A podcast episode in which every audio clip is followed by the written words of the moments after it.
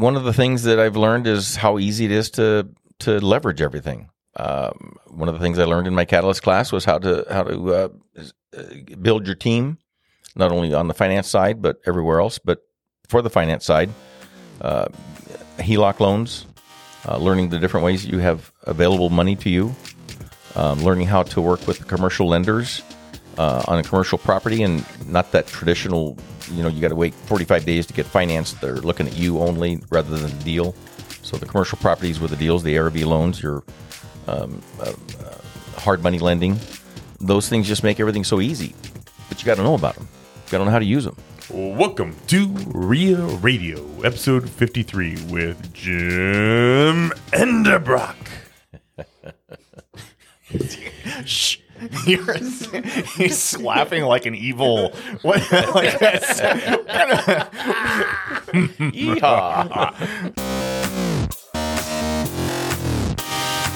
You're listening to REIA Radio, the nationally trusted name in real estate investing. We dig deep to discover investors' why in real estate.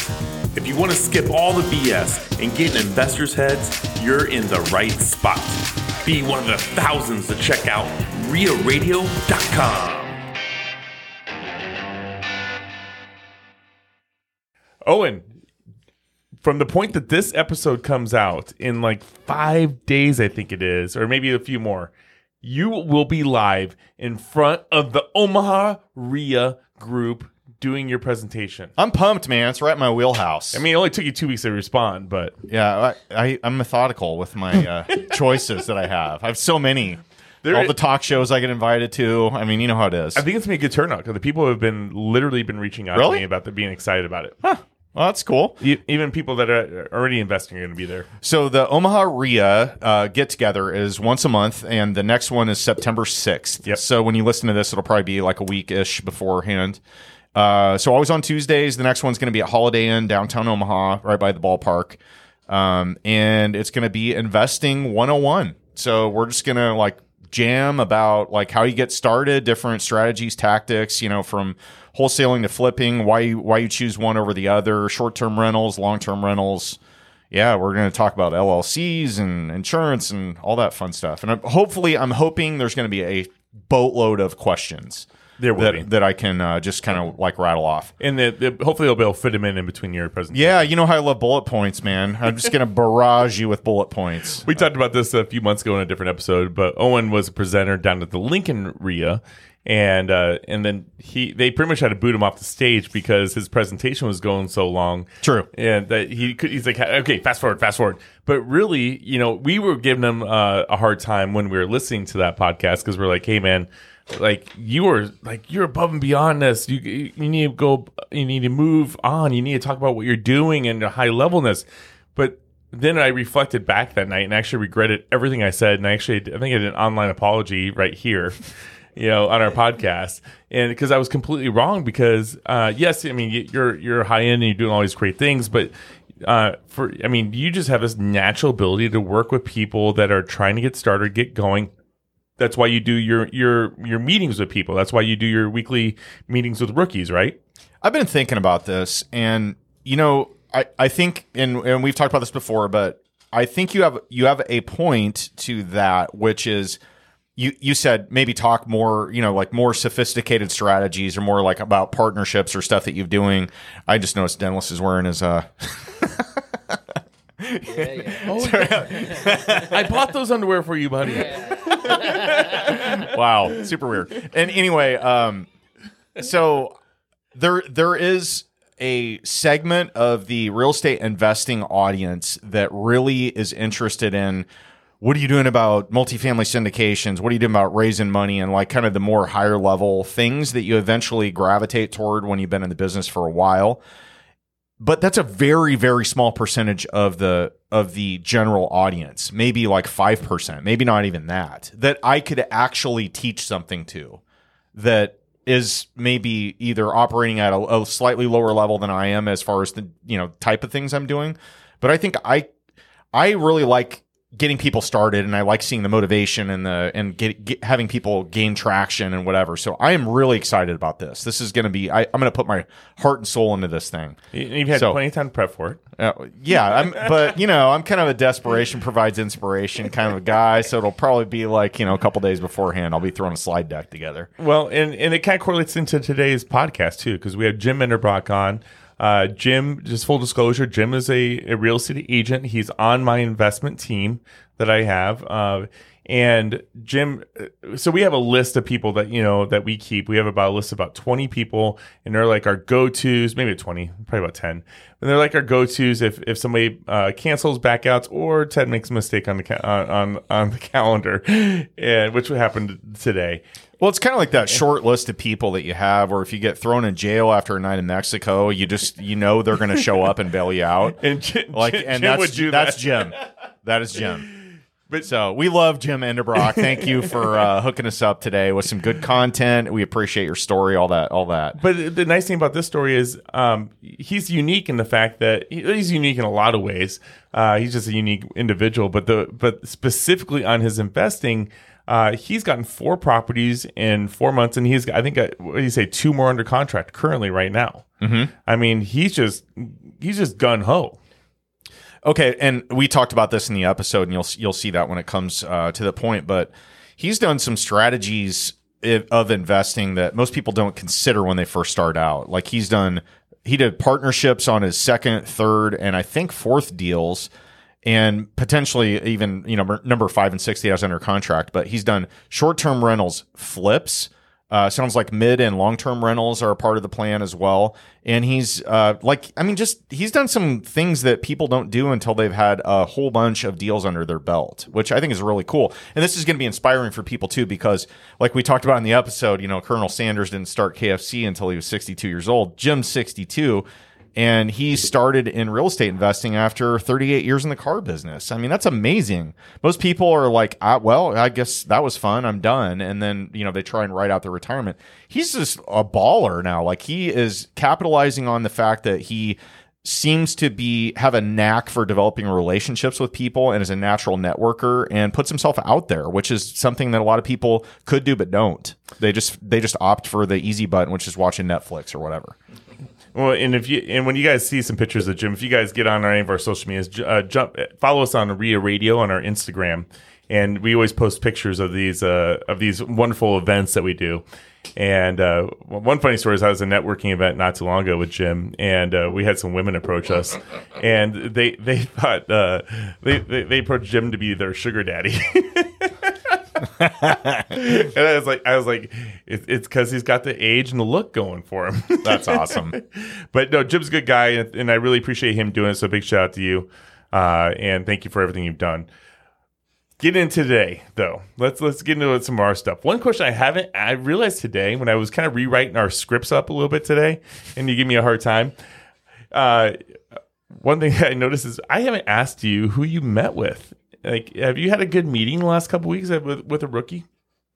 Oh, geez. I mean, when's the last time I asked you that question? Yeah, it's been a little bit. Maybe it's because we took July off. Yeah, we did take a little hiatus there, much needed. But let's see. I think the most recent one I had was with a couple guys, Shane Baker and Brady Fisher. And I've known Brady for, probably, I don't know, 20, 25 years.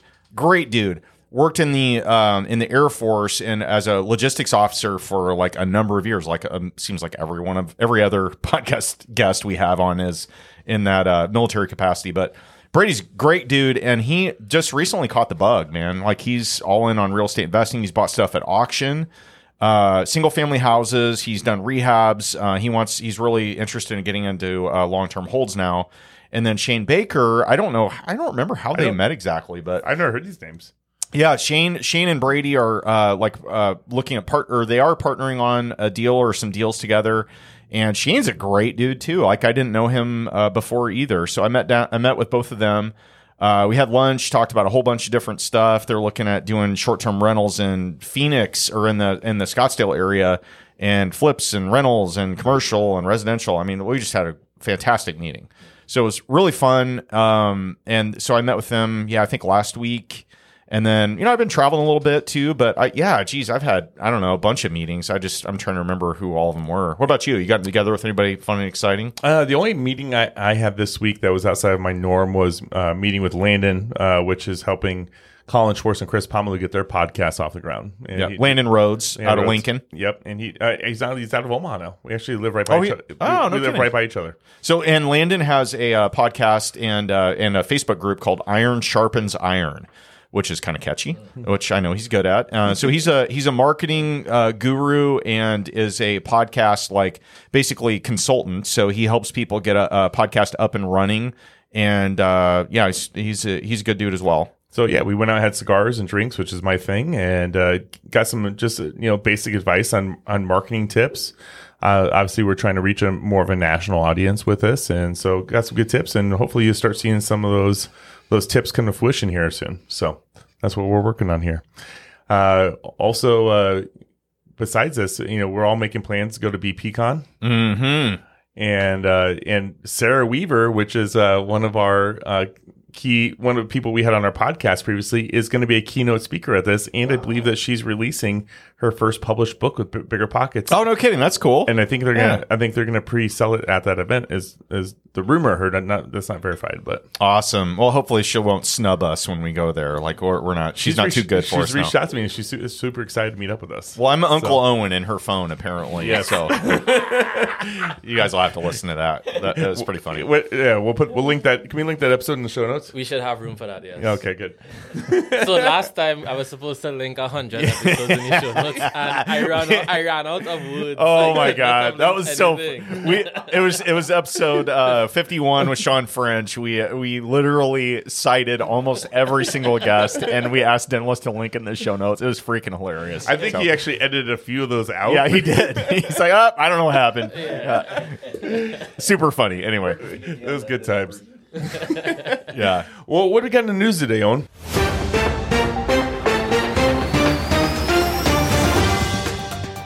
So in the news, this is anecdotal, but I have been. So I have a commercial property under contract that we're shopping lenders for, and I've got a couple of partners on this deal, and we're starting to call around. And I want to tie this into kind of what's going on with the recent rate hikes that the Fed has done and how it's affected the borrowing rates for mortgages, right? Mm-hmm. So commercial mortgages right now, I got quotes from two different banks at 6.5%. That's pretty high compared to what it used to be. And then I had another bank in Lincoln who I recently started talking with and working with, and they're at 5.625. So a big difference there. But the terms are different, I'm assuming. The terms are, but I think they're not that different. The rates are significantly lower with one than the other. So my point to this is, in the news, obviously there's some interest rate fluctuations and stuff seems to be going up to try and offset inflation. But hit the phones, people. Don't call a couple lenders because you may get the same interest rate and be like, oh yeah, we're at 6.5, and here's our terms. They may be 80% LTV and 5 fixed, 20-year AM. That's pretty common with commercial rates. But don't stop there. Call more, and you may get somebody that's a whole percent or 0.75% lower with the same other terms involved. That's a big difference when you look at the life of a loan, especially if you start getting into larger commercial deals. So I kind of wanted to tie that together with a little bit of a quick tip on the so it's a little news / gold nugget, but I do have a golden nugget. So today's golden nugget, this is was a little bit of a surprise, a little bit of a gotcha for me. So I had so this last week I have a property that I bought last July, so end of last July. So I've owned it 1 year, and it's an apartment complex in the midtown downtown area of Omaha, 25th and Dodge. And the fire department decided to stop by because they hadn't done a site visit there in 20 years. Yeah, 20 years. So they did a site visit and walked through the entire property. And basically gave us every unit.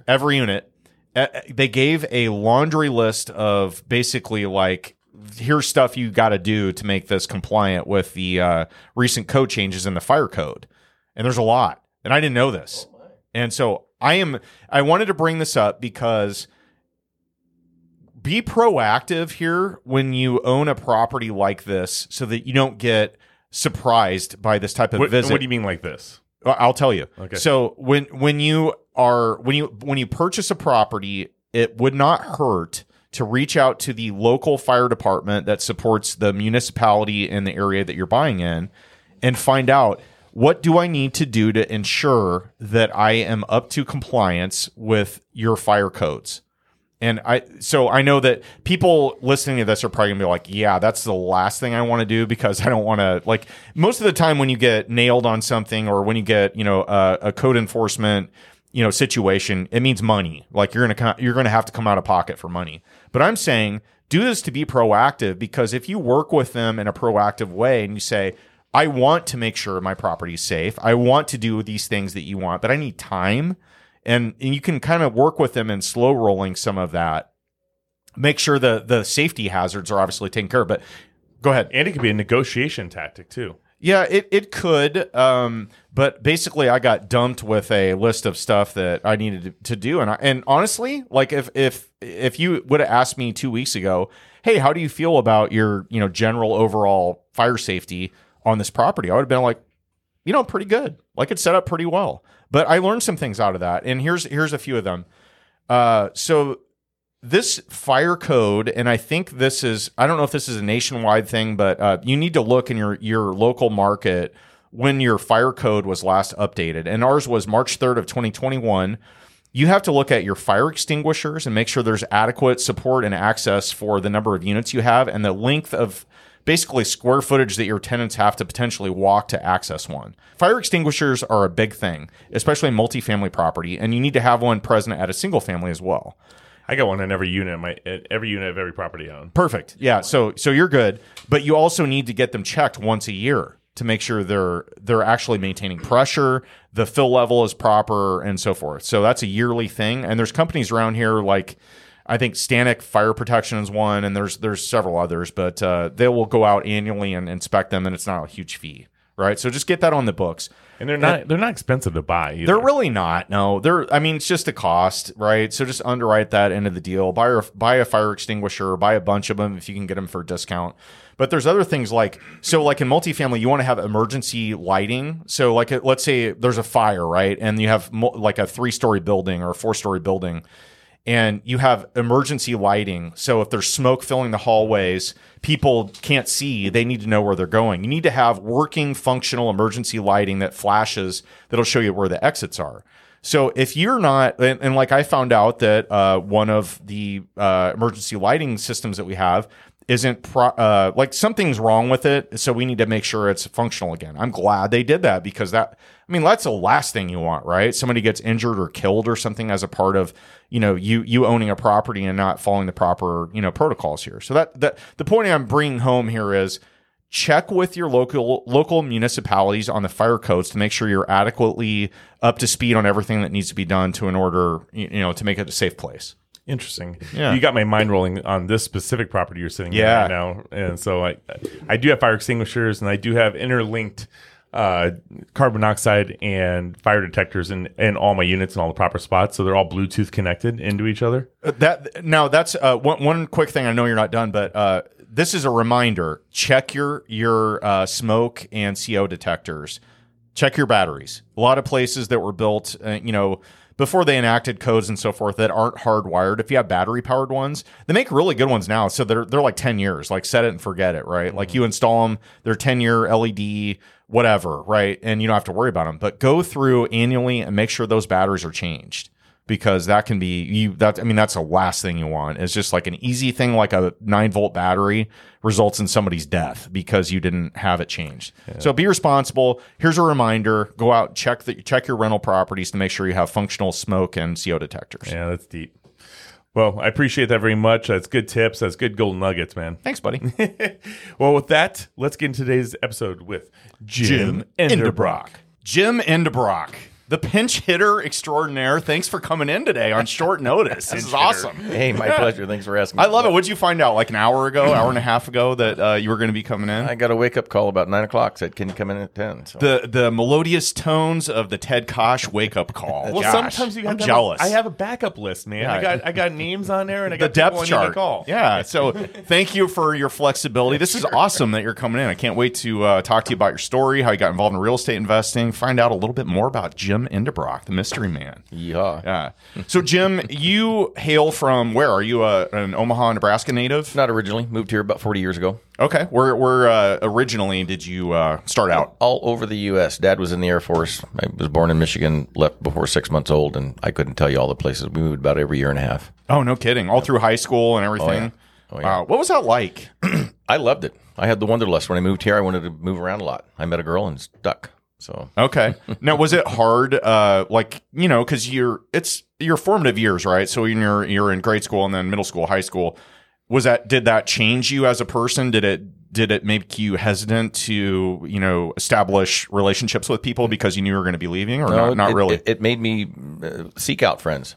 Okay. You know, you didn't have any, so you had to go find some. Yeah, so it forced you out of your shell a little bit. Absolutely. Out of necessity. Absolutely. And if you don't know Jim, he's really outgoing. Like, yeah. He's the person that will walk up to anybody and shake his hand. I mean, you walk up to everybody and anybody and any social scene or networking group.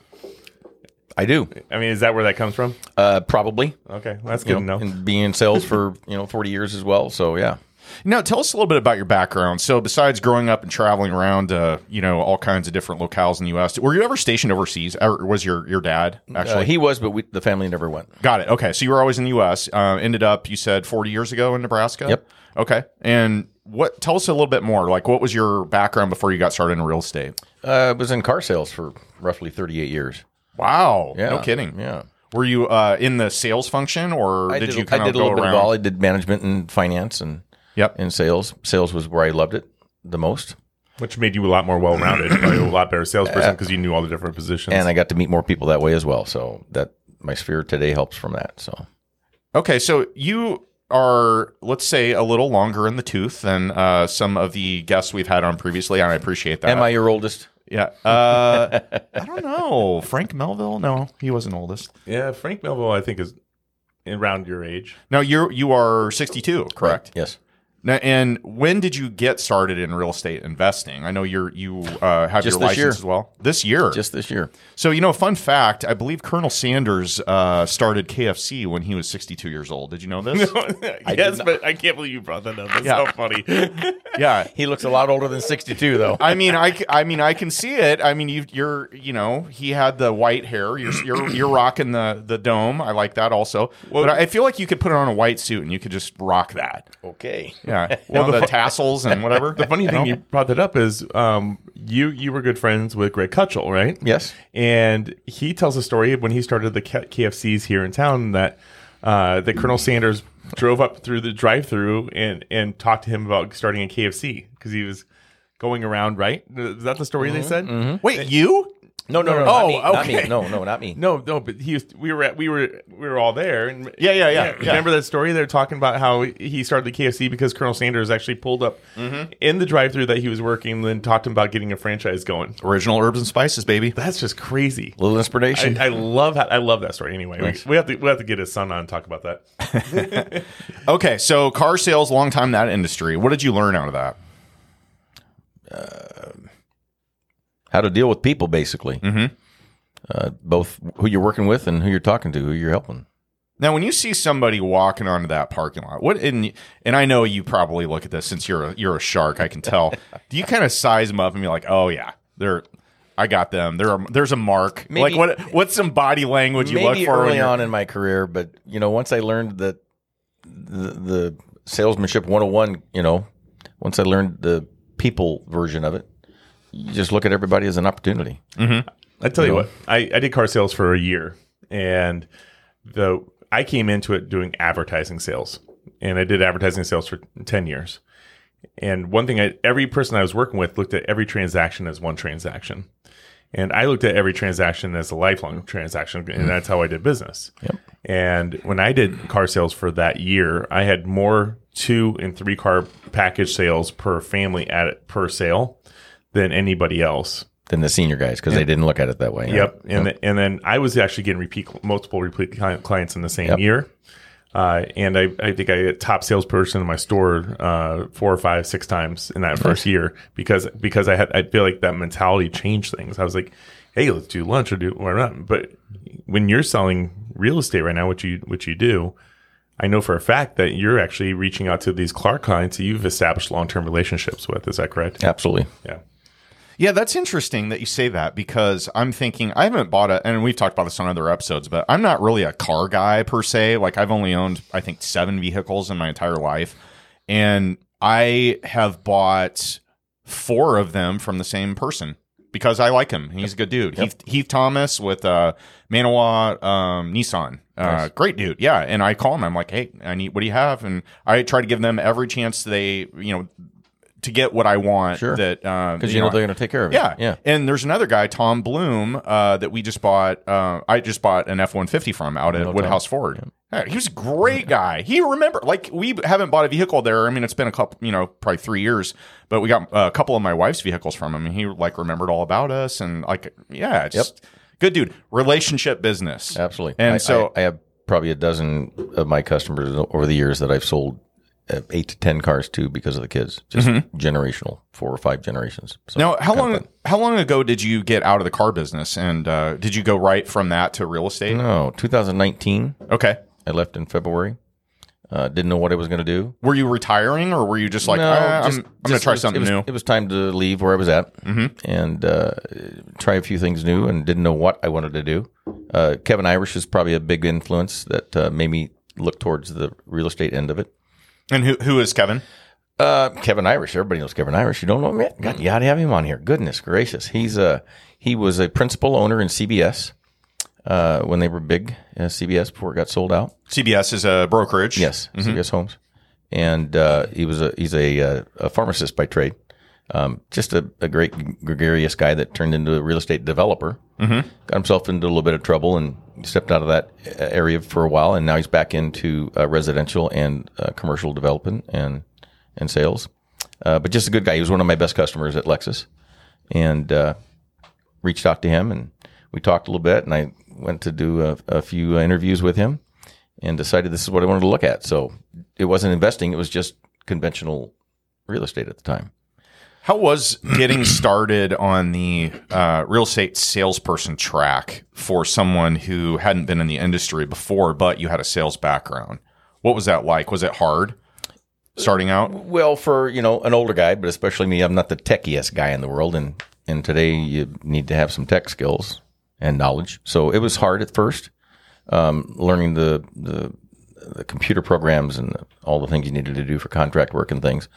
But I got through it with some help, and now it's easy. Mindset change. You talk about mindset. My mindset's changed tremendously in the last year and a half. I've seen that just out of you. And it's maybe you dig a little deeper into that. What, how so? What was your mindset when you first started? You want to talk about shout outs to people. I'm going to shout out early, and Jeri Schlickbernd has helped me change my mindset, and that has allowed me to change my life. She taught me that when I don't know how to do something, not to say I can't do that, but to say I don't know how to do that yet. Let's figure it out. And that's the way I've been doing it for the last year and a half, and that's what's propelled me.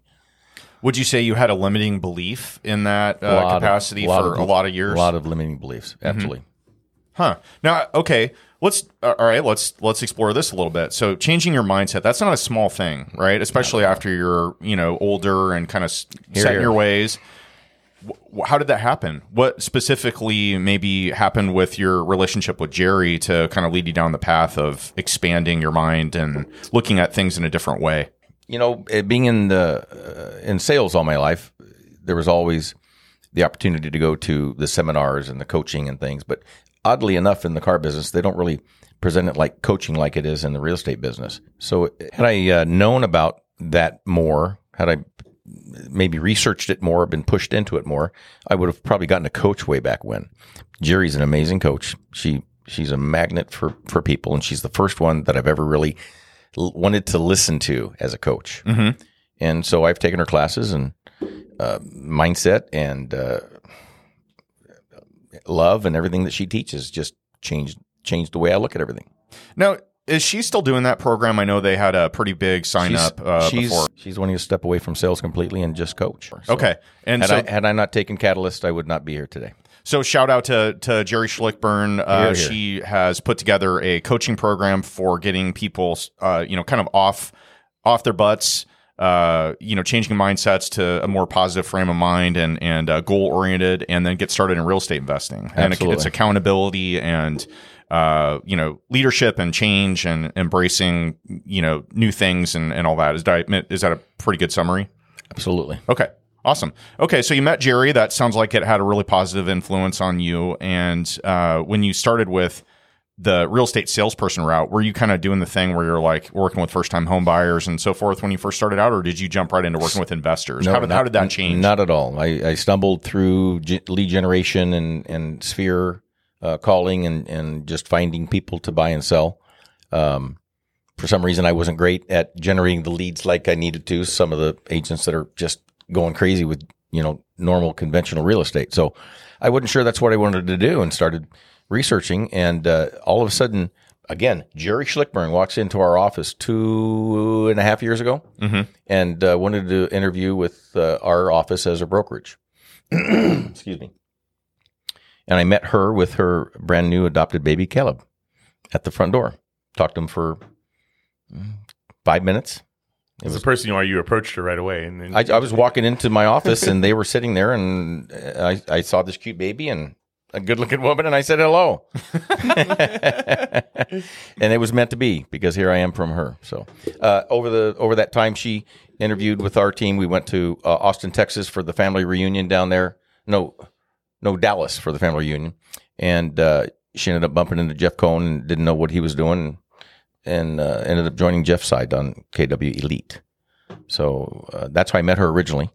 And then when I went to the KW Elite office for a meeting, she was up talking, and something just clicked. So I wanted to follow, and we stayed in touch, and I got into her coaching class, and the rest is history. Awesome. Yeah. So what does your business look like now? I'm on fire. Excuse me. I own 4 properties by myself that I bought just in the last 4 months. I've got another one under contract. Made a deal yesterday with another one that we're going to set up as an Airbnb or a short-term nurse rental over in Council Bluffs.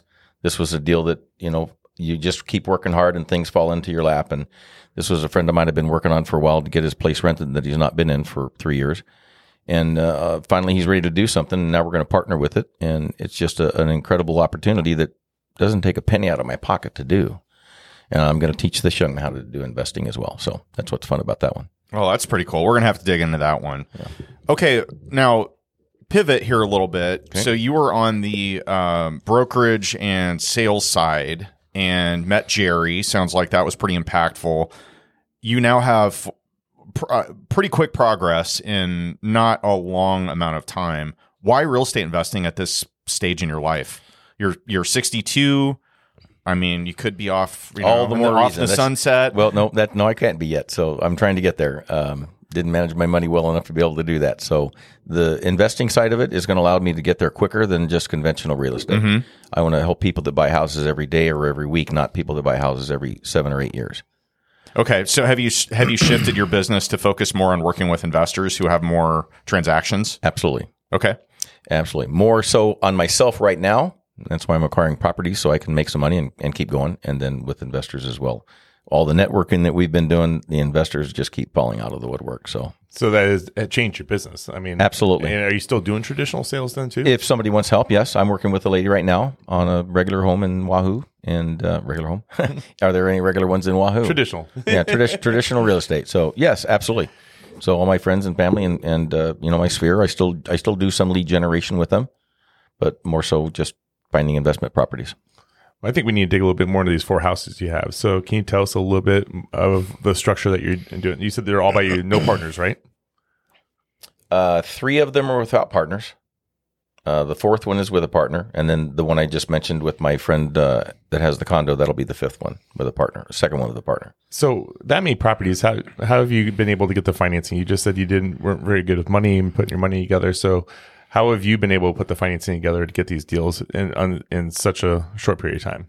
One of the things that I've learned is how easy it is to leverage everything. One of the things I learned in my Catalyst class was how to build your team, not only on the finance side, but everywhere else. But for the finance side, HELOC loans, learning the different ways you have available money to you, learning how to work with the commercial lenders on a commercial property, and not that traditional, you got to wait 45 days to get financed. They're looking at you only rather than the deal. So the commercial properties with the deals, the ARV loans, your hard money lending, those things just make everything so easy. But you got to know about them. You got to know how to use them. So on that first property, how did you go about buying that one? That one was with Centris Federal Credit Union, commercial division there. I found that property on the MLS. Wasn't sure about it, but it just spoke to me, so I went and looked at it. Ended up buying it. Ended up trying to back out of it. Ended up being kept in it. Okay, all right, hang on. Why to all of that? Why were you interested in it? Everybody first? Told me, no, don't do this, Jim. I didn't listen. Okay, and I'm fine with that. And that's your old circle, not your new circle. No, that was some of the new circle that was looking at the property with me. This is not a great one. This is not a great one. I just felt differently, so I dove in. We're fixing to list it in the next week or so. But shortly after I bought it, 2 weeks after I bought it, there was water in the basement because somebody had left water on upstairs in a sink that overfilled and it went into the basement. Oh. So the negativity was planted in my mind from the people telling me not to do it. So I tried to back out of it. I was able to hold it together. She was able to keep me in, and we're moving forward. It's about ready to get listed, and it's going to be a good sell. It appraised for more than what we asked for. Of course, that was a couple months ago, so we'll see how the market's going to be to us on this one. We've had a few issues over there. I had two dumpsters. Both dumpsters got filled up by the neighbors before my contractors filled them up. So you just see Owen's face right now if you're listening. Oh, that just pisses me off. Oh yeah. I've had that happen so many times. And my contractor says, Jim, this never happens to me in South Omaha, North Omaha, every time. So unfortunately. Yeah. But okay. We're moving forward. We're going to make a nice house out of it. And that's the one I just got bid at. So this wasn't a rental property for you. It never planned to be a rental property. This is a flip plan all the way. And you did traditional commercial financing. Yep. And then so you got this one going. You're probably fairly leveraged at this time. But Can I interrupt for a second? Why did you go? So you have your own home, correct? Like you have a primary residence. I do. Why not get a conventional loan on your first investment property instead of going a commercial loan, which it sounds like you did? So you had to form an LLC. Correct. And get all that set up. And did that basically solo, right? So you have a single member LLC. Correct. You intended to buy this as a flip. Yes. And what was it? And I don't want to let you off the hook too easily on this. Why did you buy this when other people told you not to? What was it about this house that you said, this fits my criteria that I'm looking for as a flip? My inner self was telling me you're okay. But why? Does your inner self have a calculator? Know. I don't know. Whether you want to call it God, whether you want to call it my spirit, I don't know. But I felt comfortable with it. Okay. Just like my most recent purchase on Harrison Street. Mm-hmm. I had a partner originally. We needed another partner. All partners backed out. On the first deal? Uh-huh. No, on this most current deal. Right, but we're not done with the first deal yet. Sorry. So you bought it, yes, despite people telling you not to. Yep. You said, I think I'm going to make this work. Yep. And you bought it with a commercial loan. Correct. What was that process like? So this is the first time you doing that ever, right? Let me brag about that. It's one of the things I learned through my coaching is your circle and your sphere is where you want to build your team from. So shout out to Steve Swanstrom at Centris Credit Union. Know him from the car business a long time ago. Went and renewed our relationship. Told him what I wanted to do. He hooked me up with his commercial lenders. Once they had all my information, I was good enough to look good. And Steve said, do what he wants to do. What did you have to give to the commercial lender in order to get approved for a loan? Oh, the normal, your taxes, your LLC information. Not nearly as much hoops as you dump through for a conventional loan. So generally, a personal financial statement. Yes. Right. You had to give them that as well. So PFS, as they're called, 2 years of tax returns, 2 or 3, depending on the lender. Correct. Right? And bank statements, any of that? Or is it just LLC organizational just LLC, documents? Yep. All the registration and the management. Okay, so I just wanted to highlight this because this is your first deal, and I talk to a lot of people, and I'm sure you do too, that when they're starting out, they're like, well, I can get a 30-year conventional loan, and rates are so much lower, and they're easier. And like I haven't done one of those in, I mean, I don't even know how long, like 15 years, 16 years, something like that. And they suck so bad to go through those especially when you have, if you're self-employed and you don't have a W-2 and you're not, you itemize and like the more complicated your tax situation is, the more difficult it is to have the underwriting be satisfied with a conventional loan. Absolutely. Would you agree? Yes. Is that why you decided to go that way? Okay. Well, namely, I wasn't planning on keeping the property. Yeah. It's going to be a flip, so just get the best terms you can and move on. Why did you decide to do a flip with your first one as opposed to buying and maybe refinancing? I need the cash reserve. Okay. Got it. So cash reserve. So that's similar to how I started too. So you flipped. You wanted to develop some chunks of cash. Is the goal rentals after that? Or are you going to – is that kind of what's next? I'm focused on short-term rentals and, more importantly, I think now Airbnbs. I still think they're the way to go. I've done a lot of listening and researching and around the world. That's the strongest growth segment in real estate. Mm-hmm. And even in our economy right now, and especially in the Midwest, that still shows across the data that it's the strongest growth. So that's what I'm focusing on is Airbnbs and short-term rentals. I do the flips because I need to make the money. Now sorry, go ahead. The other ones, when I get enough of them, will be my passive income, and I'll make the money from that. But right now, to continue on buying, I need to make the money from flips. How'd you do on your first one? Haven't sold it yet. It's going to go list next week. If all goes well, I should do fine. Okay, what's fine? Like, what did you buy it for? Maybe tell us what you bought it for, what you put into it. I bought it for $115,000. Okay. We've spent $65,000 on rehabbing it. $65,000. Mm-hmm. Oh wow! Yeah, it was a nasty little interior. Okay, but it's a good solid house. Was this like 3-bed, 2-bath? What was the 4-bed, 3-bath, house, 1.5-story, big house for that neighborhood? Mm-hmm. Yeah, nice. One just got finished by another agent 2 doors down. It's a 2-bed, 1-bath at $129,000, and it's been on the market for 40 days. Mm. And I truly believe it's because it's 2-bed, 1-bath in that neighborhood. I hopefully mine will sell quickly because of the size in the room. Okay. And it appraised for a little bit more than what we were expecting. So we'll price it accordingly and see what happens. Well, okay. Let me ask you this. So your first deal, it seems like nobody ever budgets appropriately on those. I mean, it's really hard to. Was this house built in the 1920s? I don't remember the date. The part of town that it's in was kind of developed in the early 1900s, so that's why I'm wondering if in the early 1900s. So this is a property in the south part of toward downtown Omaha, which it's similar to most metro areas in that it starts in a downtown and then kind of develops wherever the geography will support it. So in like the Omaha, Nebraska market, we have the Missouri River on the east side. So you can't obviously build over that. So everything kind of goes west, north, and south from there. And this is close to the downtown market, so it's older. Usually 100-year-old housing stock is what you find in a lot of major cities like that around the downtown and kind of like inner midtown areas. Okay, so what do you think you're gonna do on this now, profit wise? So you got $65,000 into it. Does that, like, how far over your budget were you? About $12,000. That's not terrible. No, not for my first one. I feel good about it. What all did you do to the place? All new flooring.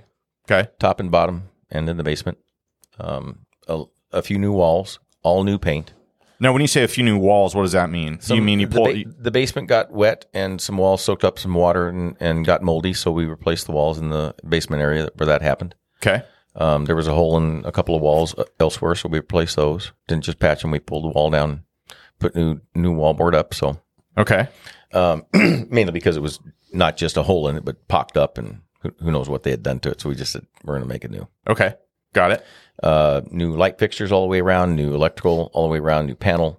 I may end up putting a furnace in it. It's holding up so okay so far, but it's from 1984. Air conditioners from 2016, so I don't think I have to worry about anything there. Just see if you can get one of those home warranties on it. Yeah. So you don't replace the furnace. I'm not yet. Get an HVAC guy over there. I have. So he said clean bill of health. Yep, it's still functioning fine. It's still running. Good. Air conditioning's chilling just right. So Good, good. Okay. So, like, I'm sorry, you said your, what do you think your profit's going to be if it sells for what you 50. Think? 50. Wow. That's pretty salty for a first deal. Is it, does that match what you were hoping for? Yes. Okay. That was the goal from the beginning. So 50K, let's talk about this for a minute. Ted always brings this up when we talk about flipping. What are you going to do about the tax bill? So you're gonna have Andy handle that. You're gonna have short-term capital gains taxes. Any of the properties that you have in progress right now, other than the first one, are any of those going to be holds for you? Yes. Okay, maybe talk us through the rest of them. Okay, so my second one, I've learned to not say lucky, because when you work hard, it's not luck. It's effort. Hard work. Yes. So I found one in Keystone. And I have a new appreciation for hoarder, if they're a neat hoarder. Now, what's a neat hoarder? One that if she spills something, she cleans it up. He spills something, cleans it up, whatever. Doesn't let stuff lay around. Just keeps things and stacks it up neatly. I've only found one so far, but this house was like pristine. She was there for 35 years. It's a cool little, I call it a Frank Lloyd Wright blue-collar neighborhood. Kind of like a craftsman-style house. It's a cool little house with a detached garage in front of it, with a breezeway, a party area in front of it. It's just cool. So Keystone area in Omaha is kind of a mid-century build type construction, and that area is known for having a few builders that had similar architectural styles. Yep. So a lot of mid-century modern stuff. I love Keystone. That's my theme. Keystone's cool. My Airbnb is, the head listing is mid-century modern Frank Lloyd Wright-ish property. So anyway, went and looked at it. Places outdated style-wise from 1960, but it's brand new, because all the things she had covering everything protected everything. And I didn't know this. It was clean when I got there. The neighbors next door, I met him. He brought his wife over to meet me just before I opened for Airbnb. And I asked if they wanted to take a tour, and they said, yeah. So while we're walking through, he says, last time we were here, we had to squeeze through everything, and we couldn't see the walls because everything was stacked over our heads. So that made me realize what I had because of that. I knew that what I had before, but that made me understand what that clean hoarder did. Mm-hmm. But I didn't have to replace much of anything. Every wall in that place has wallpaper that still looks like new. The carpet's a bright blue in the dining room. It still looks like new. So we've kept everything like that. Bright blue carpet, huh? Yeah, it's crazy. Is it shag too? It's sculpted. Sculpted, thick plush sculpted carpet with a wall of mirrors. It's pretty cool. It's pretty. It fits. Owen's got a wall of mirrors, but he has it on the ceiling above his bed. I figured so. I knew that was coming. I warned you. I knew that was coming. You didn't have to warn me. God forbid we have an episode without a sexual innuendo thrown in there by Ted. There was no sex in there. It was an innuendo. Owen just likes to look at himself in the bedroom from the ceiling. Okay. I mean, super weird. It's like he's 16. Cheers to that, brother. So, okay, Jim. So this one you're going to keep. Is that right? This is going to be an Airbnb. Yes. We fired this up just before College World Series, got booked right away, and then got booked right away again. And I got people in there now, and it's just keeping a cash flow coming in. So are you self-managing that? Yes. And what were we going to say? No, I was going to say, I wanted to ask you this. You seem like you're very pro Airbnb or short-term rental, and that property in particular. So let's look at Omaha, for example. So you have Omaha's roughly about 1 million population when you factor in all the suburbs and so forth. We have a handful of generally like spring and summer events that are fairly well populated, or like a lot of travelers, a lot of vacationers come here. Berkshire Hathaway annual meeting, the Olympic swim trials. You've got Omaha or the College World Series. A lot of travelers come into town, so it's a very popular time. But I mean, let's face it, that's like 3 weeks out of the year, and you come, here in January or February. You're not coming here in January or February unless you have to, of course. Generally, so here's my question: you bought a property. Keystone is not midtown downtown. It's not a touristy location at all. Why are you using that for an Airbnb? And are you doing well with it? And what's your overall outlook on the location of that if you plan to use it as a short-term rental? This one again was I had some naysayers as I spread the word that I bought it and what I was doing with it because of its location. Right. And I realized that. So I knew I had to make it a destination place. So I focused on making it mid-century modern style. I ran around for a month finding furniture all around the four counties around us. And I still have to decorate some things for it. It's very themed out. It is. Yeah. It is themed out. I looked for a kitchen table and found one on Facebook Marketplace and found that it was friends of mine, old customers of mine. So I called them immediately, and it had gotten sold. But they're moving to Arizona, and they're a single couple, professional couple, and they have nice things. So I said, what else are you getting rid of? So I went to Glenwood and bought almost their basement. I got a beautiful leather, what do you call them, settee, were the different sectionals. But I got a 10-man custom-made poker table because they're into card playing. Yeah, that's cool. So instead of a pool table, which there was in this basement originally, I have a cool poker table down there. I have a booking specifically in September. I almost said no, but I had to review the guy's reviews, and I couldn't say no then. For one day, he's going to bring 20 people over to play a tournament of poker and darts. Oh, no kidding. Yeah. Huh. Yeah. Are you going to have to get another table? No, I've got another table already. Oh, you do? Okay. Yeah, so you're putting two tables. There's a round table in there for poker, and there's a long table for poker in there. So, and it's a kitschy, like a speakeasy basement. I was just going to say, it sounds like you have a kind of a speakeasy going on here. It is a bar. I've got one guy wanting me to do some stuff over that I shouldn't do because of it, but I'm not going to. So anyway. Anyone on the liquor commission, don't just fast forward through this part of the episode. No, they'll bring their own liquor, but it's a very cool basement bar setup. Well, Jim, one question I have, I do Airbnbs, as you're well aware, but you self-manage, and I don't self-manage my Airbnbs. So that's because you're so much bigger than I am. I'm just getting started. Well, no, it's just I don't have I haven't taken the time to do it or learn it, and you have. But my question for you is, can you break down your team for this? Like, what people do you need in your circle to be able to manage your short terms? I'm still managing that. I'm still figuring that out since I'm new to this. So far, I've been doing 95% of everything myself. Including cleaning? No, I have a cleaner. Okay. Well, I think it's more than 5%. Okay, whatever. I mean, wouldn't you say that the cleaning person is one of the most integral parts of your team? Absolutely. And I got very fortunate in finding a young lady who's very diligent about doing a great job. She's done before. She's divorced, but her and her husband did flips and construction and stuff, so she knows what we're talking about. And she's actually looking for some employees to continue growing her business because of it. But she's doing that one. She'll do it again Sunday. But yeah, you're right. She's probably 25% of my business, because if it's not clean, people aren't going to like it. No, and you get bad reviews. Absolutely.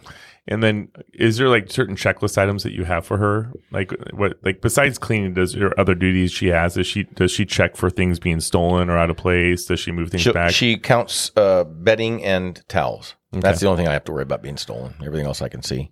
But she just knows what to look for. She makes sure that the toilet paper's there, the towels are up. She came back yesterday because the last renters were not the cleanest, and there were cigarette butts and beer caps all over the outside of the house. So she came back yesterday and cleaned up the outside of the house for me too. So what does she charge you usually for a house? Does it vary? No. Well, this one did because it was a little tougher cleanup from a 41-day stay, but normally it's $250. Mm-hmm. But it's a big house. It's 2,600 square feet with 4 bedrooms in it. So, and you charge that back to the people that are staying, right? I charge $250 for the cleanup fee. Wow. I should charge more, and I only charge $150 for a short stay, but I still pay her $250. Okay, so I got to figure out how to make that work better. Hey, I'm gonna real quick. I'm gonna take a stab at breaking down this, if you're okay with it. Kind of like, so Airbnb. What do you think you're all in on this house in the mid-century modern house in Keystone? I spent $231 on it. Okay, that's your purchase plus rehab. That's my purchase. No, my rehab has been less than $20,000. No, I shouldn't say that.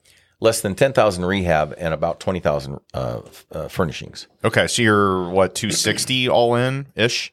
Yes. Okay, so your payment is what approximately? $2,200. So, okay, $2,200 plus tax and insurance, including tax and insurance. Okay, so $2,200. What's your monthly income on that? So far, it's been a little over $4,000 each month. Okay, the first 10 days was $6,200 because of the College World Series. Yeah, nice. And then the next one was $6,200 for 40 days. Okay. All right, so $4,000 a month, and what do you think you could rent that for long term? $3,500. Really? The way it's as furnished, the way it is now, yes. Yeah. We're talking to furnished finders about it, and they're not blinking an eye about it. Now, when you say long term, you mean? Do you mean I don't mean long term. You said long term. I mean short term for those. I'm not sure I want to do long term. I like this short term deal because I can keep track of my property. Yeah, I guess the reason I ask is, like, what if Omaha said no more short term rentals, okay, and you had to shift it? Like, do you think you get $2,000 a month, $2,500? $2,500. Okay, that's about what I was estimating. So you'll still cover your roughly your monthly nut with principal, interest, taxes, and insurance. Yep. You know, there's going to be repairs and so forth, but you're probably right around break even if you're self-managing. Yep. Now, with short-term rentals, so $4,000 in income. So you're basically like getting, what, 40% more, 35% more, something like that as a premium for doing the short-term rental. And if you had – I'm just doing some quick math here. If you had a property manager handle the bookings and the day-to-day, you're probably going to pay about 20% around here anyway. I know in the coastal areas it's a lot more than that, but right 20%. So let's say of that $4,000 a month, you're going to pay $800. So you'd end up netting what, $3,200. But since it's a short-term rental, you have to consider that you're also paying for Wi-Fi, utilities, mm-hmm, right? All that, lawn care, snow removal. So your expenses are a lot higher. Mm-hmm. Yeah. Do you think you would be about the same if you did a long-term rental without the headaches? I think it's a break even. When you say without the headaches, what do you mean? Every day, people reaching out to you and wanting to book it, lining up cleaners constantly. Well, if you do short terms, you know, you're at 3 to 6 months terms for that, so it's not as bad. Well, I would call that midterm. Yeah, I would call that, like, if you're talking traveling nurses, like short-term rentals, I think of like I'm going to a different town for a weekend. Like Airbnb then. Yeah, okay. Airbnb. Strictly. Yeah, okay. So STRs generally are Airbnb, VRBO. You're talking more the traveling nurse. That's how new I am in this. Yeah. I still don't know all the terminology. That's why we're digging into this is so people, like, if they're considering, oh, Airbnbs sound awesome. Like, I want to kind of, like, you know, fill in the gaps here with what does that mean with your responsibilities and income and expenses and, you know, your day-to-day. So long-term rentals, generally, you're going to have somebody move in. The tenants are going to be on the hook for the utilities, lawn care, snow removal. If it's a single-family house, that's typically normal around here. Would you agree with that? I would. And short-term rentals, if you're self-managing, it's a lot more of a, like, you have to furnish it. You have to provide Wi-Fi. You have to do, you know, like somebody's there over the weekend and they're like, hey, the AC isn't working. You're doing constant, like, triage, right? So there's more of that. But, yeah, it sounds like you're making a premium on it, but maybe not like a crazy premium. Do you think is that due to the location? Anything you would change about this deal? It's because I'm not asking a crazy premium. Okay. If I were, I might get it. I don't know. Yeah. I don't think so because of that area, because it's not the destination area. Got it. Okay. The good thing is it is minutes from the highway and minutes from the airport. So if somebody's not looking to be downtown, they just want a place that's comfortable and not a noisy traffic place, it's a nice neighborhood. All right. So that was property number 2. Correct. And 3 and 4 are also going to be short-term rentals, medium-term rentals? Is that the plan? Number 3 was a partnership. Mm-hmm. Here's a good Catalyst coaching story, if I may. Okay. Nate Rold, another student in the class. I met him in my first class with Jeri. Yeah, good dude. Wholesaler for about 10 years now. Mm-hmm. Sharp young man. Yeah. He's got nice kid. He's got a story. He's very sharp. He died 5 times on a table in one day, and they brought it back. So he's not done yet. He's here to do something powerful. So he had a property. He wasn't sure what he wanted to do with, and he called Jeri. Jeri says, we're not looking for anything right now like that, so call Jim. So I went and looked at it. He didn't really know what he had. I wasn't sure what he had, but I thought he had a lot more than he thought he had. So I called Jeri back and told her what I thought we had. She says, I'll have Mike come over and look at it. He went over and looked at it, and he said, deal, we're done, we're in. So now it's a partnership of us 4 on the corner of 17th and Martha Street, 2 blocks from Sokol Auditorium and all that. All that 13th Street means going left and right, right? Mm-hmm. That area's money right now, right? So it's a vacant 2-story built 4 duplex. It's got a basement that's unfinished. We're going to finish it and make it a 3-plex. Right now, we're having fun arguing which ones, how many are going to be Airbnb and how many's going to be long term or short term. So that's kind of fun to deal with. But that was my 3rd one, and that involved Nate calling me and getting things put together, and now we have a partnership. So Nate found the deal. He did. And then you provided what? Insight. Okay. So you kind of were a consultant, and then are – so just so I understand and the listeners understand, are there three people involved in the partnership? Well, or four of us. Four. Well, with so it's Mike Jeri, and Jeri. Okay. Yep. And then me and Nate. And you. Okay. Correct. Got it. And so you're trying to decide, like, what are you furnishing? What's short-term rental versus long? How is that going, the conversations? I think somebody else is going to win out and probably get two of them be long-term rentals. Okay. And that may be the right thing for that. I just think in that area, an Airbnb is going to be good, so we're going to try one of them to see. I have a lot of clients that do really good with Airbnbs in that area. The beauty of this property is it's not just this building. It's built on, it's on that corner, and that building is right up to the edge of the corner. It still has 2/3 of the ground left. It's zoned for multifamily up to 75-foot construction. So we could build a 6-story building there with multifamily. We're not sure what we're going to do. We're going to get it up and running and paying for itself, and then we're going to develop that corner. That's the sweet part of it. Being a new investor and being your first partnership, can you explain to us a little bit how you guys decided what each person's role would be in that partnership? Well, me being new to it, I kind of alluded or let Jeri and Mike figure that out, help us figure that out. Nate brought the deal, and as a wholesaler, should get some cash up front on it, so he did. But he'll be the I think the least limited partner. So he's got a little bit lower percentage. Jeri, Mike, and I each have equal percentages, but he got cash out of the deal up front. And so that's interesting. So he was involved in, he found it. Correct. He brought it to you guys. Correct. And he got some cash when you closed. Yep. And then he also got some equity. Yes. So I would assume then that he gave somewhat of a discount on what he would normally charge as a wholesale fee. Is that true? Well, no, I think he made the same money he made as a wholesaler would have if he had just sold it. And that was the beauty of the deal for everybody. He brought the deal to the table and didn't know what he had. Yeah. You know? So he still made money, and he's now going to make money as a partner. You know, what was fun is I look at every deal the way Jeri has taught me to look at every deal. And that's not just for yourself. Mm-hmm. So when Nate and I were over there looking at the deal, I saw this deal. He says, "Do you want to buy it, Jim?" And I said, "What do you want to do, Nate?" He goes, "What do you mean?" I said, "Do you want to sell it and just make some money, or do you want to be a partner and make some money?" And he looked at me an actual glimmer in his eye. And he says, "I'd love to partner on this with you." Okay, being cutthroat here, why would you even bring that up? Why not? And the reason I ask that is because, and I get it, you're giving him, you know, you like, this is big picture here. This is a long play, I would assume. So he's a good guy. You want to give him a piece of the deal and develop that relationship even further, and maybe you can partner on future things, right? Mm-hmm. I'm just guessing, and we are, yeah. But like, you could have been like, "Look, man, you're going to make the same thing. If you just wholesale it to us, why also give a piece of the equity?" And I think we just answered that question. Absolutely. That's the reason why. It's the long-term portion of this. Yes. That's what's cool about the Midwest, man. Like, I've talked to investors on both coasts and like, that aren't from around here, and they don't understand the long game maybe, yep, and the relationship aspect of it, I think, as deeply as maybe people in the Midwest do.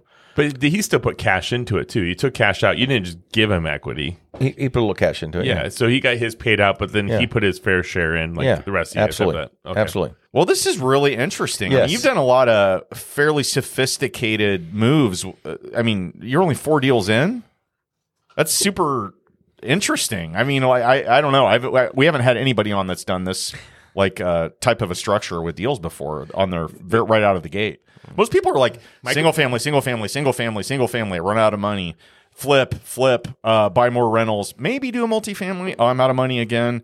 Then borrow from friends and family, and then grow, and then like run out of money. Like, that's generally the kind of like fits and starts of being a start out real estate investor. I've seen and heard that. Yeah. Well, the ironic part was the only other person that was kind of similar to this was Michael Freed, which is Michael Freed and Jim are both on my real estate team. Yep. Yeah. Yep. He was at my Harrison Street house this morning. So, yeah. Yep. Yeah. Michael Freed's another power to deal with. So, well, that's cool. Well, okay. In this section, we're going to spring on you here, lovingly called Failing Forward. So let's talk about a deal. I know you've got a small handful under your belt so far, but let's talk about a situation that happened in a deal where it didn't go according to plan. Maybe what you learned along the way, how it ended up, some takeaways from it. Does that sound okay? Got anything in mind? Fortunately, I've not had a real bad failure yet. So the failing forward that I would give to you is the Wirt Street property when I tried to back out of it. Okay, Wirt Street is my flip, that's my first property. Deal. Okay, my first property. All right, let's hear about it. All right, so what happened? Well, I bought it needing a lot of work, knowing that, and a few weeks into it, I happened to go back over and check it after I had it under contract, and there was water in the basement. Somebody had turned water on in the sink upstairs. It overfilled the sink mm-hmm. into the basement, and it ruined a couple of good walls and made some mold and all the other things that has to happen. So while dealing with the agent and trying to back out, I learned a few things about what they say and what they do or don't do and what they don't say. Agents and other investors. Okay, elaborate on that. What do you mean? This was a company that it was a rental for this company. They were starting to rehab it and found more work than I'm guessing all this after all I've gone through. Okay. Found more work than they wanted to deal with, so they put it on the market to sell. Mm-hmm. They didn't disclose a couple of things. I tried to throw that into when I was backing out of the deal because of the water. We negotiated a few things back and forth, ended up putting the deal back together. But during the process, I found afterwards, I had been lied to quite a bit by an agent. Ooh. Yeah. There's a fiduciary responsibility that you can't be doing that, right? I'm not quite sure that she was lying to me, blatantly lying herself as much as her seller was. Now, was this was the seller's agent yes. of the property you yes. bought for your first flip. Okay. Yeah. Got it. So anyway, it they said they were doing this and they were doing that, and I went over to check on them. And they weren't doing this, and they weren't doing that. Can you be specific? Let's say I'm a new investor, and I want to go out and buy. What do I need to watch out for? What happened to you? What was specifically things that were misrepresented? Well, it only got misrepresented after we were under contract. Okay, and this water problem happened. Mm-hmm. Then we found out where more water problems were coming from that they had tried to hide. Okay, they told me that they were mitigating the area of water and the mold and.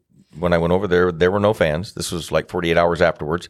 There were no fans. There were no cutout walls. There was nothing being done to mitigate it. And so when I called her on, she goes, oh, no, that's been done. I said, I just came from the property and it hasn't been done. Well, I'll find out about it. Well, 24 hours went by and I got nothing back. I went over again. There was one fan in the place, but it was still sopping wet. They hadn't done anything to it. Talked to her again. Went over later, another day or so. And walls had been cut about 6 inches up, but they were laid down in the wet concrete, just sitting there still. So it just wasn't a pleasant experience. Mm-hmm. So we ended up negotiating a few things and got it back together and still moving forward with it. All right. Okay, so water in the basement. Yes. This is in the Midwest a very common theme because – We get horrible weather here. Like we get the extremes from every season. So we get flooding, we get like torrential rains in the spring, sometimes even summer, massive thunderstorms, hail. Wintertime is brutal. Like it gets sweltering heat. We're supposed to be 99, it's supposed to be like a heat index of 110 today. Yep. So it's awesome weather. When I look at a property, so let's talk about basements for a minute. When you have water in a basement, you have to figure out where it's coming from. In your case, it was a leaking plumbing issue from an upper level. Is that right? That's what made the catalyst to look further happen. Okay. So when you have to figure out where it's coming from. And in my experience, the best case scenario for a wet basement is it's a plumbing leak. The worst case scenario is it's either coming up from the ground or it's a grading, it's usually a foundation issue. Yeah, it's usually a foundation issue, improper grading, a downspout that's either clogged or disconnected completely. Yep. There's water has nowhere else to go, and it finds the least common denominator, meaning the lowest grade. Mm-hmm. So it's going to work its way down to wherever the lowest possible spot is. The best case scenario is generally a supply line leak in the plumbing that's easily fixed. You repair that, it goes away, you just dry everything out, replace what needs replaced, and you're done. The harder stuff to deal with is foundation issues, complicated ones. Maybe there's underground channels that water has found its way down to and eaten down, 3 feet into the earth, and it's really hard to correct those things. Regrading it doesn't always fix it, et cetera, et cetera. But yeah, it sounds like you worked through that issue, closed on it, and what did you learn after you do a postmortem on this and say, this deal sucked, but I still bought it and we're going to make it a success? Oh gosh. I just felt it in my bones. This was going to be a good house deal. One of my tests, one of my yeses to a house is stairs. As crazy as it sounds. If I'm walking to a basement and the stairs don't feel good to me, I'm out of the house. Don't feel good how? Like they're wobbly too steep, okay. Too wobbly, too narrow, mm-hmm. Too tall where you feel somebody might step and fall. Mm-hmm. I don't know why that is, but that's how I judge a house when I judge a house. This one on Wirt has great basement stairs and has a great second floor stairs. Okay. And the rest of the house has got great bones as well. So I don't know why that speaks to me, but it does, and that's how I judge that house to keep it. That's why Owen has one of those little buttons on his keychain where you can push for help if he falls down the steps when he's walking his properties. Also known as life alerts. So we did. If you want to sponsor us, we're open to that. We did deal with all of that issue with water. So as we speak today, I'm having some tuck pointing being done to the foundation, and we had mud jacking done as well last week, so that's ready to go. So you had some, I'm guessing here, you had some outside concrete that was sloped toward the house. Correct. And it needed raised. Correct. Because water had washed out underneath it, yep. Creating a hollow, so it needed filled with something. Yeah, so listeners, if you're listening to this and you're like, what the heck's mud jacking? Mud jacking is basically like if you have a piece of concrete and it starts sloping the wrong way, it's generally because water washed out underneath it and it's, tilting toward the void under the concrete. And so there's different ways to do mud jacking. What I've learned recently is commonly used practice was to inject foam. So you do spray foam underneath it and it lifts the whole thing up. Mm-hmm. I've now learned that mice really like that. And they like nesting in it, and they'll hollow that out, and it's not a recommended method of doing that anymore. The now in vogue way to do mud jacking is basically to grind up crushed concrete and inject that underneath, and after basically it gets wet, it solidifies into actual concrete. Sure. So it almost creates almost like a footing underneath. I thought that's what they always did. I didn't know about that. Well, let me give you I sold this for a living, and we did the foam. Mm-hmm. But there is one thing you guys need to be prepared for is especially if you have a red brick foundation, and you want to come in and do traditional mud jacking, which is liquid concrete being pumped in and creating pressure. It puts a lot of weight against your foundation, and if you have a weak foundation or a red brick foundation. Which, if it's red brick, it depends on where you live, but here in the Midwest area, generally it's a pre-1920 home or 1924 home. They do red brick. And now if you put all that mud jacking in, they actually can cause the foundation walls to fail and can push the foundation walls in if it's next to the foundation on the outside. So be careful, because the reason that people went to foam also is because due to the way it also compressed the soil down below, and it actually created a whole new void. Mm-hmm. So interesting. So you gotta find your battle. Yeah, I recently had some mud jacking done at my house. Mine was not on the foundation; it was on concrete that had. I have a seawall on the back, like we live on a water canal, and that was starting to slope the wrong way, and so we had some mud jacking done. And I got kind of a 101 from the owner of the company, mixing mud jack, and they did a great job. Shout out to them. I learned about the foam thing. So yeah. Shout out to Bob Mixon. Yeah. He'll do a job no matter how small. He did. Yeah. I called another company and they wouldn't touch it because it was $1,000 minimum. And he did more than I thought he would for $400. So. That dude came out on a Sunday. Yep. And he had just gotten back into town from like Minnesota. And I'm like, man, I really need you. So that's why I will forever give people shout outs if they go above and beyond, because he didn't have to do that at all. I could have just gone in the next person or whatever. He's like, I want to take care of you. And he made it happen. I was really happy. And I learned something out of it. I used him at the Keystone House also. Mm-hmm. And not only did he do more than I thought he would do, but he had his guys, when they raised two panels, it created one panel that had a big lip. Mm-hmm. And without adjusting it, they ground it down to meet the other panel. Yeah, and that's he promised that for me too. Yeah. If anything happened where he could come and grind it down and whatever, but yeah, good dude. Yeah, I'm pretty sure that they showed up at my house on Friday, and we're trying to find the original owner. Like, no, we're mudjacking your whole driveway, and we're like, nope, you're not. And then they're like, no, here it is, his name. And like, nope, that's the other owner's name, but wrong address. Oh wow, you could have gotten a free mudjacking. Well, yeah, that's what they said too. That's funny. But knowing me, I would have been one paying for it. So of course. Well, okay. So Jim, let's talk about you. It sounds like you've got a hybrid of investment strategies going here. What's the long like? What do you see moving forward for you? Let's maybe take a step back here and say over the next year, are you just going to be like, Find a deal, buy a deal, figure out how I'm going to partner, how I'm going to grow, what's next for you? Continuing what I'm doing. Okay. Just like you talked. Are you having fun? Do you like this? I am. Yeah. I am. I meet new people all the time. Everywhere I go, I meet someone new, and it's like you were supposed to meet this person. They're an investor. They're a vendor that I can use, whatever. It's just been crazy. One question I have for you is like, are you building this for your own personal retirement? Are you building this for something to pass on to your kids? I'm 62. I don't have any time left to retire, so I'm building it for my family. Yeah. My kids will hopefully enjoy what I leave to them. And how many kids do you have? 3. Yeah. What's their names? Tyler. Yeah. Abigail and Jillian. And then how old are they?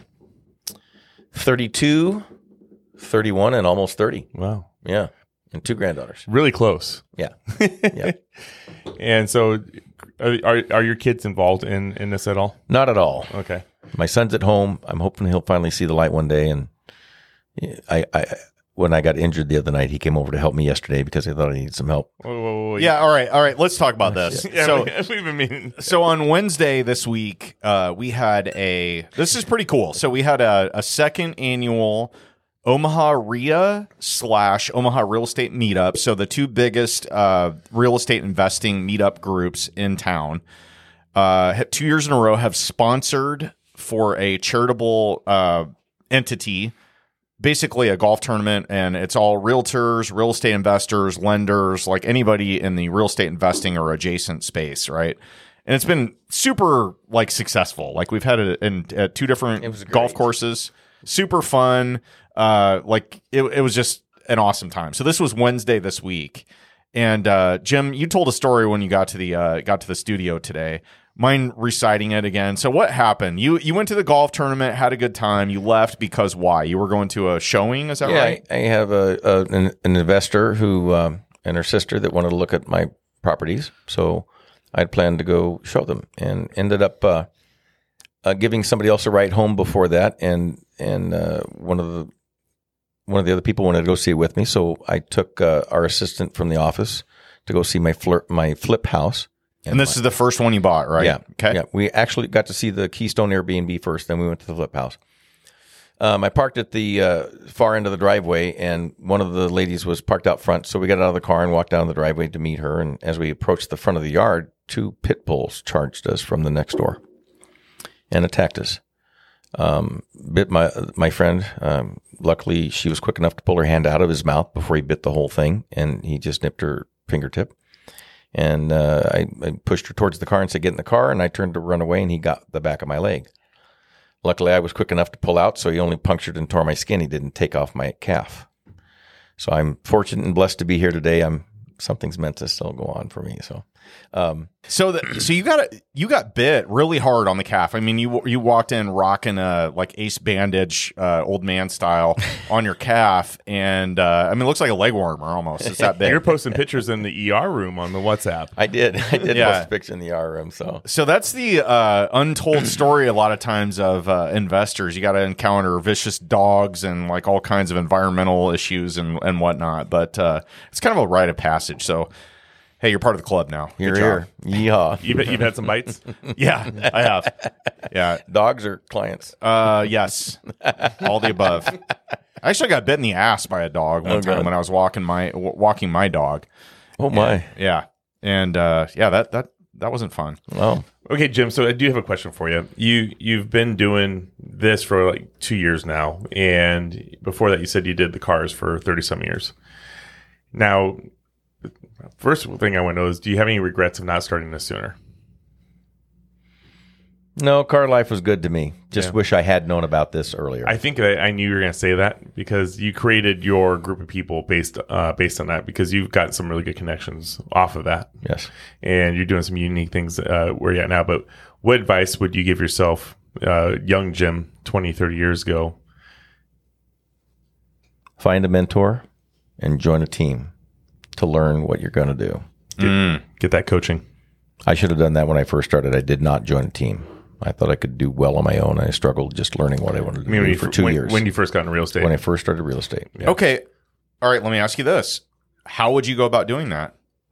If you were applying your advice to your younger self, how would you tell them to go about doing that? What methods, like specifically, would you take to finding a mentor or people to surround yourself with that could help you move the needle? That's a good question. How do you find that person? How do you find that team? I guess I would do some research to find out what teams are kicking ass selling properties. At that point, I did not know I wanted to do investing or commercial or anything. Well, how did you find that out? Like I get research, but like specifically how? Like what? Just meeting people and learning about what everybody else is doing. Well, you find it by being outgoing and putting yourself out there and shaking hands, meeting people. Yeah, I'm going to tell you the advice I give every new agent that approaches my team, and I do this every single time. I literally will not take a brand new agent that just heard about us and come over. I've actually lost agents by doing this too, but it's the best long run. Every time I get a new real estate agent that wants to do investing or does invest, they come over and I say, hey, check out 3 teams at 3 different brokerages. Sit in on a team meeting because they're going to let you sit on a team meeting. Feel them out. Wait, do you just say, can I sit in on one of your team meetings? Yes. I mean, isn't that weird? No, not at all. That's common. If you're at a brokerage, people are like, hey, can I just sit in? And you're like, yeah, rando. It's not common for people to ask, but it's common for us to ask people. Every week we get one. Come join. Yeah. Come see a meeting. Come see what it's all about. So I tell them to go sit on 3 people's team meetings at 3 different brokerages, figure out the brokerage you want to be with, and then sit on 3 teams in that brokerage. And even though, we're one of the only investment team group focused in the city, it doesn't mean that it's going to be the best fit for you. Right. Because you need to find that family. You need to find that connection. You need to just feel like you're home there. Because personally, it cost me more money to have you leave in a year because of the amount of training and time that we put into it. Mm-hmm. And so it'll cost us money. So it's actually setting us up for a better return. And a greater success rate. Yes. One thing that strikes me about you, Jim, is that there's been a few times during this podcast where we've asked questions about why. And you mentioned a couple of times that you got a feeling, like you felt good about it. You felt like you were, kind of the universe spoke to you, or for lack of a better term. Would you say that's how you operate in general? Do you operate with you get reassurance on decisions? Like your decision support mechanism is surrounding yourself with people that can reinforce something you're about to decide on. Is that fair to say? Exactly. As opposed to somebody that's super analytical, maybe like a Sean French, for example, who's our last podcast guest. Dennis will link to him in the show notes. He's like Mr. Analytical and like I am not that person. Analysis paralysis, maybe. I mean, I have a feeling he would back that up, what I just said. But so you operate more off of feel than like numbers. And how do you go about getting comfort with that? And that's a big question, I realize, but I imagine there's a lot of people out there like you that maybe don't pore over the numbers and look at crime statistics in a part of town and make a, you know, it's kind of an outside the box decision that you're making. Like, do you have any thoughts on that? No. Okay. Like how I feel about it is that requires you to trust people a lot. Because I do. You are dependent on someone to more or less help you make a very, very... Like, I would depend on Owen and Ted to help me with the analytical stuff, but with respect to the feeling, like, that is a lot of trust that you put in other people. Yep. So that's why you build the team, because I have the feeling I'm not that analytical person. You know, you work with and deal with and grow your strengths. And realize the ones you don't have, and you find those that do have that. So I've got a couple of people, 2 of them on our team that are crazy, nerdy analysts. You want to shout them out? Yeah, Nicole and Tanner Sherman. Well, we've got Tanner Sherman on. Yep. Tanner Sherman is, he's got a freaking computer in that head of his. Yeah, he's a smart kid. Yeah. So, when I see something I'm not sure about or I'm not quite how to figure out about it, I call Tanner. I call Nicole. I wanted to highlight this because everyone has a different personality type and a different way they go about operating. And this is to highlight the fact that one size does not fit all. And you can be a really numbers heavy person and feel like your decision support is your spreadsheets. Or you can feel like your decision support is another person who you trust. And why I wanted to highlight this is because you spent 38 years in the car industry. That's not by accident. A lot of people work in the car industry, and it's like any other sales gig. You know, you're either you have longevity or you don't. You get in and you're successful at it, and you find out pretty early on whether or not it's probably going to be a long-term thing for you. And the ones that do best are the legacy, like you and Ted have both talked about. You want to be the person that somebody thinks of when they're looking to buy a new vehicle or a new house, right? Yep. Or an investment property. So I'm going to tie this together, but like you're looking at this as a relationship business, and the things that you either are not able to do yourself or don't want to do yourself to make you feel good about a decision, you can build a relationship with somebody that you trust that can make that decision easier for you by reinforcing it. Is that fair to say? Absolutely. Yeah. Like, I just think that's interesting, and I wish you could break down building a relationship into a if this then that, you know, type of a decision tree thing. But I think you're a likable guy, really gregarious. It's always struck me about you. You're easy to talk to, easy to get to know, and I think people feel comfortable around you. And I don't think that's like it's kind of a nature versus nurture thing. I think you've probably always been like that a little bit, but you've probably gotten better and better and better at it over the years. Just not maybe through, and I'm just guessing, but it just happened. And you're just a good dude. Like when people think of Jim Enderbrock, they're like, oh, he's a good guy, right? So you have that trustworthiness, I think, right off the bat that you can't really fake.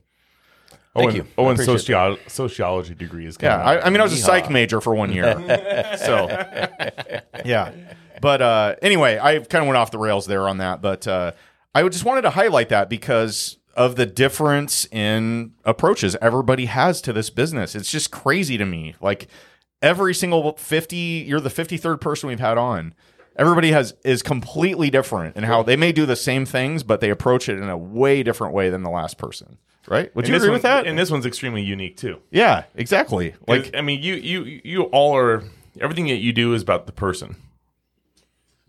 I mean, you put a lot of trust in the people. You look in their eyes. You know, you feel like you know who they are, and you either love them or hate them. Is that a fair statement? Absolutely. Yep. The trust also comes from the referral.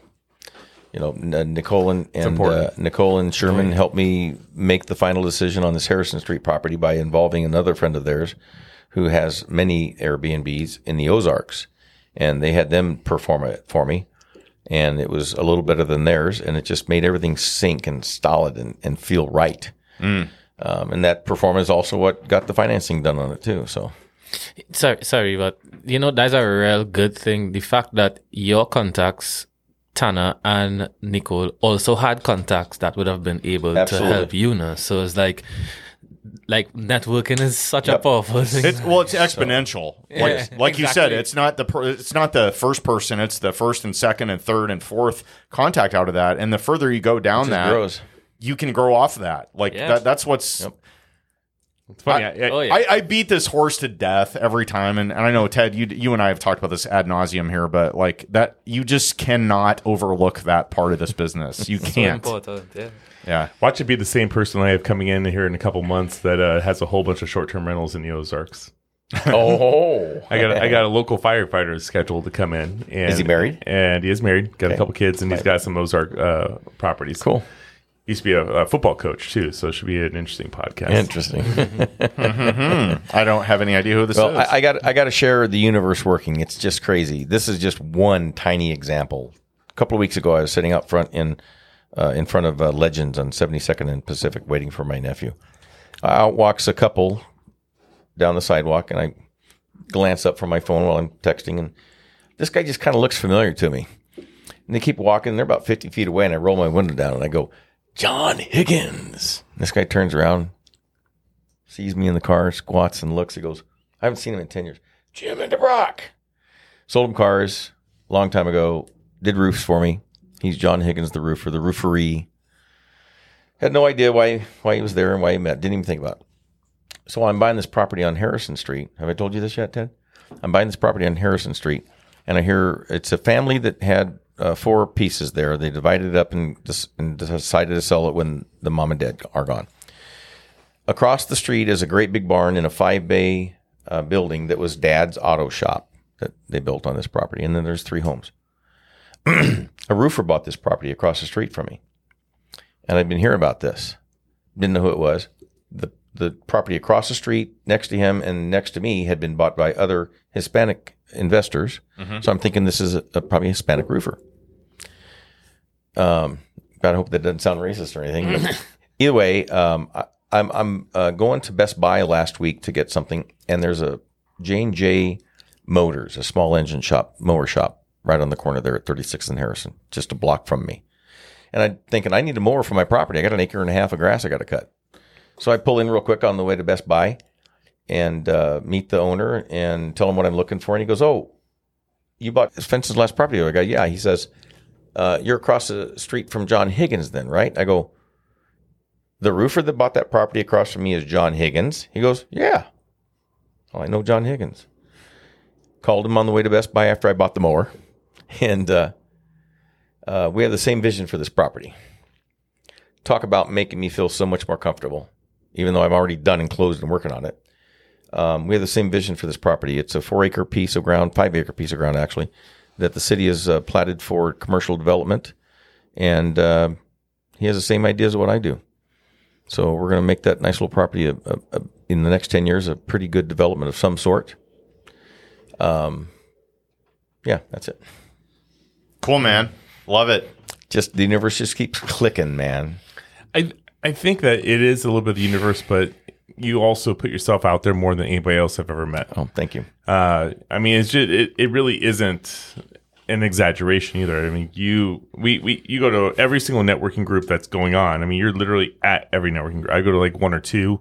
You go to like 4 or 6 a month. And when you're at a networking group, it doesn't matter if they're in the group or not. You actually approach every single person and hand your card and shake hands. So well, you can grow, but not everybody does that. Well, you made the point earlier, and I'm paraphrasing here, but it's basically like hard work meets opportunity, and that's luck, right? So people are like, oh, you know, overnight success, 10 years in the making type thing. Like, don't discount the fact that you're going out to these networking things. People don't look at that as work. That they're like, oh, you're in sales. You just go out and talk to people and whatever. We're like, yeah, I'm doing that, and you're not. And guess what? I have had those people approach me about this opportunity, and then I got to know people they knew, and so on and so forth. Right. Yeah. So that's what we're trying to highlight. And I'm learning to get that word luck out of my vocabulary when I say things. It's not because luck. I didn't get lucky to find that house in Keystone that was pristine inside. I worked hard. I looked at a probably 150 properties mm-hmm. that I found online and however, and probably went to 50 of them before I found this one that works. So it's not luck, it's hard work. We're almost out of time. Let's get into the OT with Owen and Ted. All right, Jim, in this part of the show, we want to cover some questions that we previously asked every guest, but apparently today we're asking a brand new set of questions that Ted sprung on me before we started recording. No preparation. So these are new to me and you. Yes. So there's no order in who reads them. So I will take the first question here just to get it out of the way. And here it is. You ready? What will your first book that you write be called? I feel like you're telling me I'm going to write a book, so I don't know. But if I write a book, it'll be called Yeehaw.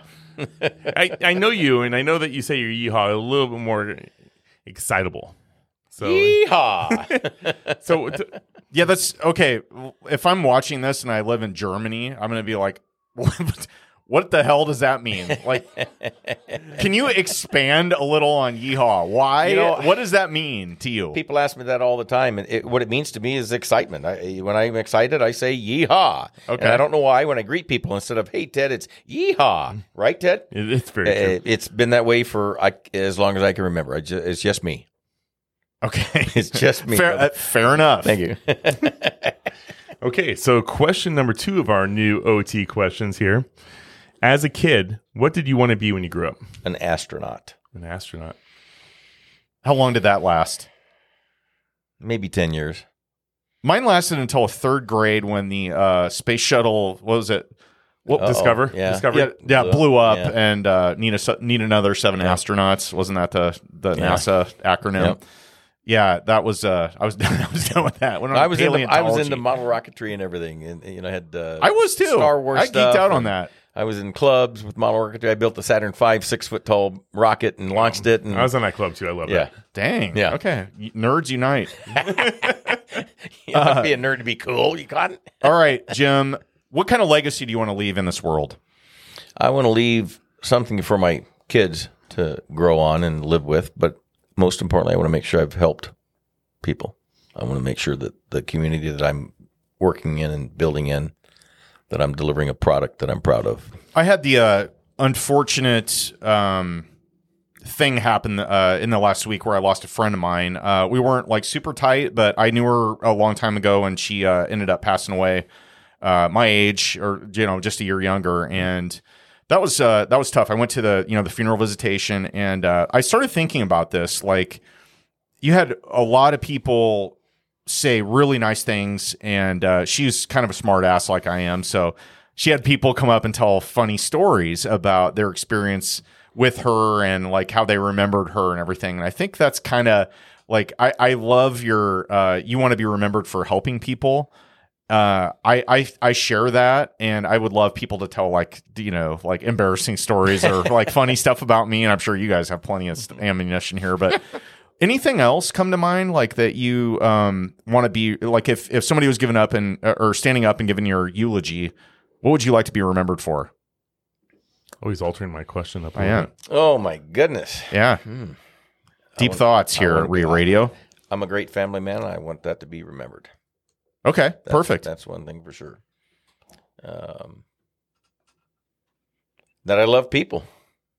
People person. I am a people person. I love people. And I don't know that that's why I want to help, but I want to help. They'll engrave Yeehaw right on the tombstone. Okay, so here's the next question. Who are the people that changed your life that deserve a shout out? Oh, my goodness. Well, you've already heard the main one, Jeri Schlickbernd. Ted, you've helped me a lot. Oh. You have helped me. When I call and ask for a question, you answer it, and you have the guidance that I need when I need it. So thank you. It's always after 5 o'clock, too. That's okay. You always answer. Thank you, brother. God, my wife and my kids, all been influences on me.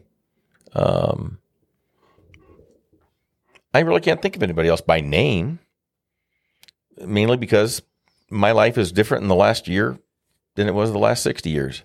Yeah. And just a few people are responsible for that. So No, that's cool, man. Like, what are you looking for in your business right now? I know you've been kind of like fast and furious here with some acquisitions and growing your rental property business, your short-term rental property business. Are you looking for any key people or projects or types of properties that maybe if somebody listening to this might be able to, throw your way? Sure. I originally wasn't planning on doing in the beginning, starting out with rental properties. I wanted to do flips just to, fill my coffer back up that I've been living on since I retired. So, but these couple of properties that just pop up, they just scream to be invested in. So that's what I'm doing that way. So, I'm looking to expand and keep growing the portfolio, of course, but more importantly, trying to find some that'll work as some good flips to keep filling that pocket up. Some cleaners. Well, I've got a good cleaner. She needs some help, so some cleaners. What I am looking for is some decent wholesale properties that we can flip. I've got another investor that wants to do some stuff with us. Just need to keep finding properties to buy. Yeah. Okay. So properties, partners, potentially partners. Yep. You know what I have found is that. What I am loving is talking with some partners, potential partners, and we discuss a certain property that I'm talking about or that they're talking about. And, like Nate had a property the other day he was wanting to talk about, and we hashed it out over 30 minutes and figured out how to do it. Mm-hmm. So I'm looking for folks to kind of figure things out with that way. That was pretty cool. Awesome. That was pretty cool. Well, with that, Jim, I want to thank you so much for coming out to the podcast today. Thanks for helping us out. I knew that, especially with Owen's speech coming up here in front of the REIA on working with some new investors, that this would kind of give him some inspiration too on things to talk about. But we appreciate you. And if you're listening to us for the first time or the 53rd time, please give us a review on whatever format they listen to us to. If it's a Google review or if it's on getting on REIA Radio's Apple podcast, please give us a 5-star review on there. We really appreciate that. And if it's a written review, we will put that out here online. So with that, Owen, we see us out. On behalf of REIA Radio, Dennis Bertrand and Ted Kaasch, I'm Owen Dashner. You've been listening to Jim the Pitbull Chew Toy Enderbrock. Thank you for pinch hitting today. We love you, buddy. Thank you. Signing off. Thank you.